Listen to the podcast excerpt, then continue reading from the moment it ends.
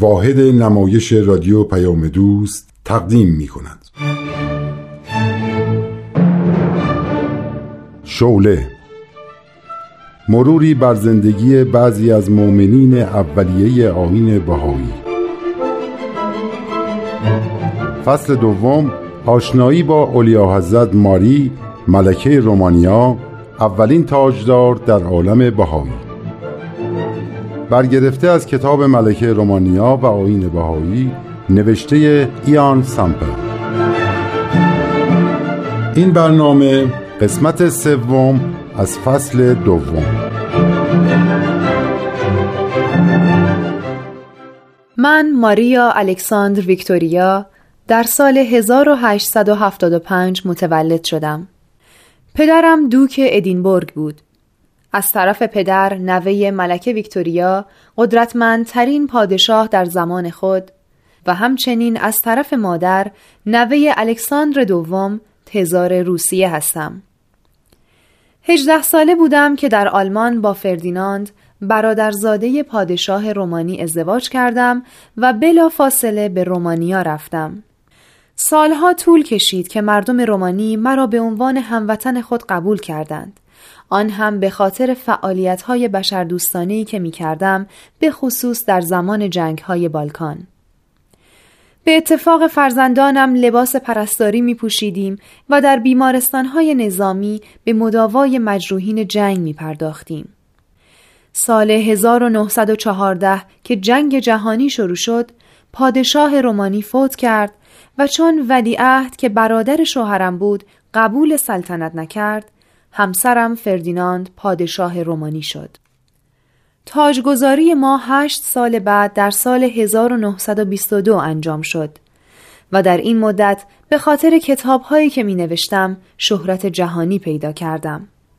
به طوری که در سال 1926 یک خانم روزنامه نگار آمریکایی بهایی به نام مارتاروت کتاب بهاءالله و عصر جدید و یک شمایل از حضرت عبدالبها به همراه یک نامه برایم فرستاد. خیلی زود شیفته تعالیم بهایی شدم. مارتاروت را به قصرم دعوت کردم تا ضمن تشکر از او جواب سوالات زیادی را که برایم ایجاد شده بود از او بگیرم.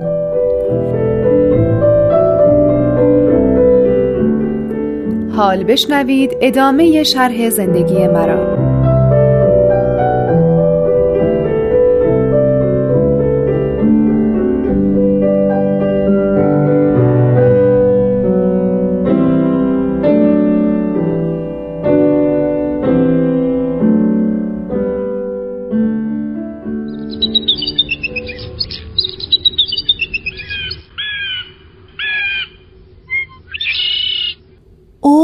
چقدر این باغ زیباست.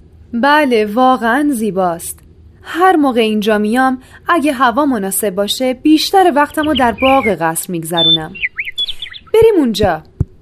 جا برای نشستن هست. بنشینیم. می‌دونی مارتای عزیز بعضی مسائل در ادیان مختلف مطرح شده که ظاهرا با هم متفاوت یا حتی متضادن. و این باعث اختلاف بین پیروان ادیان شده. وقتی بهاءالله میگه اساس همه ادیان الهی یکیست یکی بودن اونها مربوط به هدفشونه. هدف همه ادیان یکیه که همون تربیت انسان هاست. کاملا درست میفرمایید اولیا حضرت. بهاءالله فرموده اساس همه ادیان الهی یکیست. اساسشون. همونطور که گفتید هدف همه ادیان یکیه. اختلاف در ادیان مربوط به فروعاتشونه.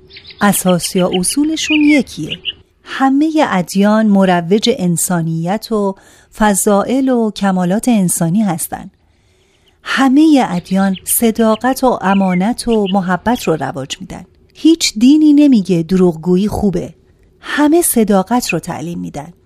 بنابراین اصل دین اساس دین یعنی فضائل عالم انسانی. بله قبول دارم. اصول ادیان یکیه و فروعاتشون متفاوته که بستگی به شرایط زندگی مردم، سطح فکر و فرهنگ مردم و دانش مردم داره. منظور شما اینه که فروعات دین مربوط به مسائل اداره جامعه میشه. مثلا آموزه های اخلاقی و روحانی مسیح با موسا بودا مثل همن ولی احکام و قوانین اجتماعیشون متفاوتن.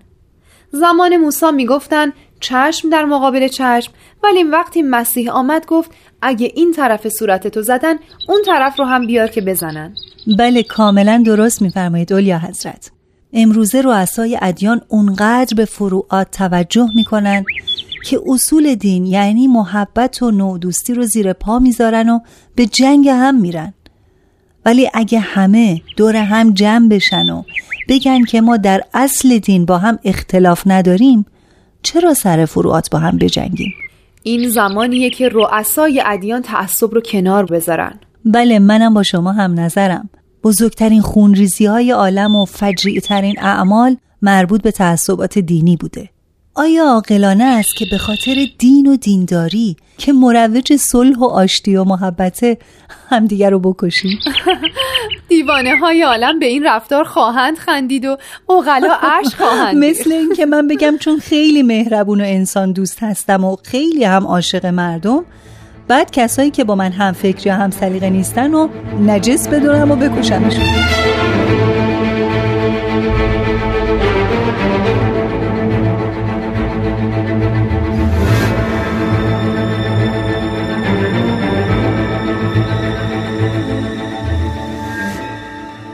مارتای عزیز چقدر از تو ممنونم که من رو به این سادگی با یک دنیای جدید آشنا کردی. همیشه دوست داشتم محبتم رو به مردم نشون بدم. در فعالیت های اجتماعی شرکت می کردم در حالی که زنها اجازه فعالیت در امور مهم و نداشتن و ندارن بیباکانه وارد میدان می شدم زمانی که همسرم ولیعهد رومانی بود لباس پرستاری می پوشیدم و تو بیمارستان های نظامی به مجروحین جنگ کمک می کردم حتما خداوند این خدمات رو از من پذیرفته که تونستم با آینه بهایی آشنا بشم. اولیا حضرت شما دقیقا در مسیری قدم برداشتید که بهاءالله از بندگان می‌خواد. هدف بهاءالله اصلاح عالمه. میفرماید اصلاح عالم از اعمال طیبه طاهره و اخلاق راضیه مرزیه بوده. یعنی برای درست کردن عالم باید به اعمال پاک و درست متوسل شد. فقط همین یک راهه. اعمال پاک و اخلاق خوب. درست برعکس چیزی که امروزه تو دنیا رایجه. برای درست کردن دنیایی بهتر جنگ و خونریزی به راه میندازن. همین سالهای اخیر بود که دنیا چهار سال در جنگ بود.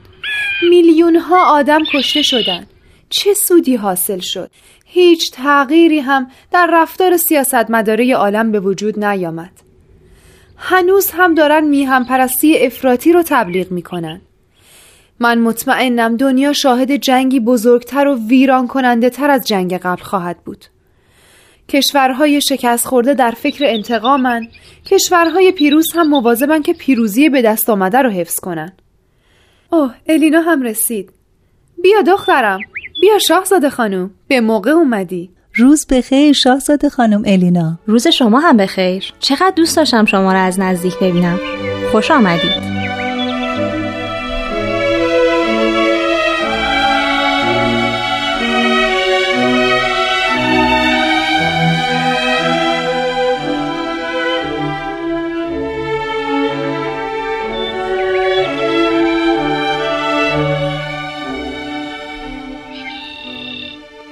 خانم رود من دوست دارم بیشتر درباره خود بهاءالله بدونم. میشه از ایشون برامون بگین؟ البته تو این کتاب بهاءالله و عصر جدید مطالبی درباره زندگی بهاءالله هست. ولی برای من کافی نیست. آخه توی این کتاب نوشته شده بهاءالله پدرش از وزرا بوده و در محیط اشرافی بزرگ شده. بعد هم تمام ثروت و دارایی موروسیش رو رها کرده و برای نجات عالم انسانی اسیر و تبید و زندان شده. از اون موقعی که این مطلب رو خوندم دارم فکر می‌کنم آیا منم حاضرم ثروت و داراییمو فدای رفاه عالم انسانی کنم؟ خیلی سخته. الینای عزیز این خانم مارتاروت رو که می‌بینی به خاطر رسوندن پیام بهاءالله به مردم دنیا تا حالا دو بار دور کره زمین رو طی کرده. معلوم نیست آخر عمرش چند بار دیگه دنیا رو دور بزنه. کار شگفتانگیزیه. مارتا تمام زندگیشو وقف آین بهایی کرده. در حالی که می‌تونست مثل آدمهای دیگه به کار و تفریح مشغول بشه. الینا اگه ما هم دوستدار مردم دنیا هستیم باید از بیتفاوتی دست برداریم. درست میگید. خانم رود توی این کتاب و عصر جدید نوشته شده که بهاءالله به سلاطین وقت نامه هایی نوشتند و اونها رو از ظلم و بیعدالتی و جنگ برحضر داشتند. ممکنه بگید به کدوم سلاطین؟ اگه بگم شگفت زده خواهید شد. چرا؟ اولیا حضرت دو تا از سلاطینی که از سوی حضرت بهاءالله مورد خطاب واقع شدن اجداد شما بودن. عجب. ملکه ویکتوریا و الکساندر دوم تزار روسیه. اوه حقیقتا؟ باور کردنی نیست. یعنی پدر بزرگ و مادر بزرگ من؟ خیلی شگفت زده شدم. خیلی خب عکس هاشون چی بود؟ تزار جوابی نداد ولی ملکه ویکتوریا گفت چنانچه این ندا از جانب خداونده البته پیشرفت خواهد کرد و در غیر این صورت هیچ ضرری وارد نخواهد آورد بقیه پادشاه هم همینطور جواب دادن؟ ناپلئون سوم همون برادرزاده ناپلئون کبیر که غرق در فتوحاتش بود و هیچ کس هم منکر قدرت و دوام سلطنتش نبود وقتی نامه بهاءالله به دستش رسید بی احترامی کرد و جوابی نداد. مجددا نامه دیگه ای براش فرستاد که قید فرمود چون به راهکارهای الهی توجه نکردی به زودی سلطنتت به باد میره و به کلی اوضاع برات خراب میشه. که همینطور هم شد. هیچکس فکر نمی‌کرد فرانسه از آلمان شکست بخوره و عزتش تبدیل به ذلت بشه و پادشاهش به حبس بیفته. حقیقتا؟ در اون نامه بهاءالله به تزار چی گفته بود؟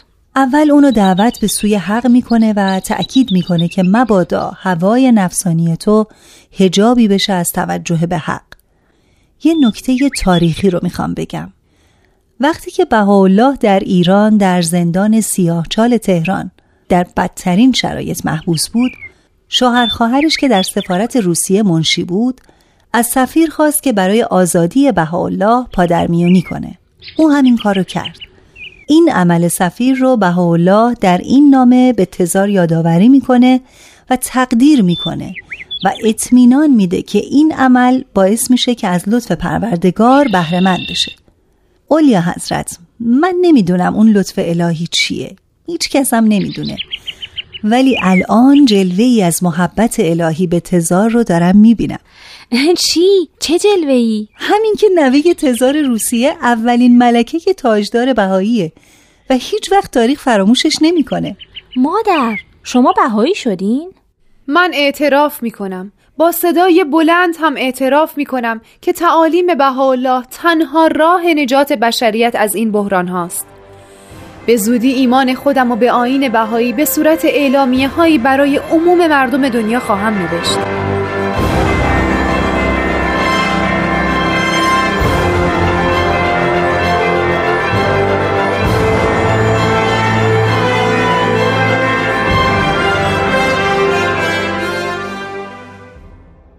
مگه در تعالیم بهاءالله چه چیز با ارزشی دیدی که اینقدر شیفته تعالیمش شدی؟ خوبه که پادشاه یک مملکت با تعالیم جدید و نوینی که بهاءالله آورده آشنا بشه تا برای ترقی و پیشرفت مملکتش اونها رو به کار بگیره. خب منم منتظر شنیدن این تعالیم هستم. بگو. هدف بهاءالله به وحدت رسوندن مردمان عالم از هر قوم و نژاد و ملت و دین و آینه. همین مردم عالم از موقعی که خلق شدن با هم در جنگ بودن. چطور میشه توقع داشت جنگ فراموش بشه؟ با تربیت با تغییر فکر و فرهنگ یعنی؟ الان تعصب نقش مؤثری در تخریب عالم داره همه تعصب رو تشویق می‌کنن میهن پرستی رو تبلیغ می‌کنن همین خانم مارتارود از قول بهاءالله می‌گفت حالا دقیقا حرف بهاءالله رو نمی‌دونم ولی معنیش این بود که افتخار در دوست داشتن وطن نیست بلکه افتخار در دوست داشتن همه عالمه.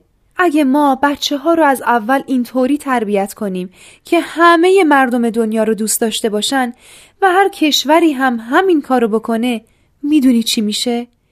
این بچه ها وقتی بزرگ شدن جنگ دیگه براشون معنی نداره. دیگه لزومی نداره بیشتر ثروت مردم ازشون بگیریم تا سلاحهای جنگی تولید کنیم یا بخریم. اون وقت تمام هزینه تسلیحات می‌تونه صرف رفاه مردم بشه. تو خودت دیدی که من در این جنگ جهانی چقدر مقاومت کردم تا رومانی وارد جنگ نشه؟ سه سال مقاومت کردم. از این جنگ چهار ساله سه سال در مقابل همپیمانهای خارجی و خیلی از سیاستمدارای داخلی مقاومت کردم. ولی بالاخره مجبور شدم وارد جنگ بشم. هنوز هم خطر یک جنگ دیگه هست. همه دارن خودشونو تا دندون مسلح می‌کنن. فردیناند عزیز اعلی حضرت پادشاه دوست داشتنی رومانی تو هم یک قدم بزرگ در راه انسانیت و مردم دوستی برداشتی که باید بهش افتخار کنی. دوران کودکی بشر تموم شده و به نوجوانی رسیده. دوران نوجوانی هم دوران طوفان و شورش و آشفتگیه که باید این هم طی بشه. اگه به تعالیم بهاءالله توجه کنیم زودتر این دوران رو میگذرونیم و به صلح و آرامش می‌رسیم. اصلا باور کردنی نیست که بگیم دنیا به صلح می‌رسه. تو از صلح بدت میاد؟ کی از صلح بدش میاد؟ یادت نیست وقتی قرارداد صلح بسته شد چقدر مردم گوشه و کنار دنیا خوشحال شدن؟ حتی اونایی که داغدار بودن و عزیزاشون رو از دست داده بودن؟ پس به گفته تو همه از صلح خوششون میاد. همه. بله همه. ولی جنگ و چه کسانی راه میندازن؟ یه عده قدرت طلب و طالب ثروت. خب؟ پس اینا کمترن در اقلیت هستن. ولی قدرت دارن. عموم مردم به خاطر عدم آگاهی یا به خاطر نوع تربیت تسلیم قدرتمندا میشن. یکی از تعالیم مهم بهاءالله تعلیم و تربیت عمومی و اجباریه. بچه ها هم علم بیاموزن هم برای خدمت به عالم انسانی تربیت بشن. عزیزم قدرت صلح خیلی بیشتر از قدرت جنگه. خودت گفتی همه از صلح خوششون میاد. فقط عده جنگجو و جنگ طلب هستن که در اقلیتن.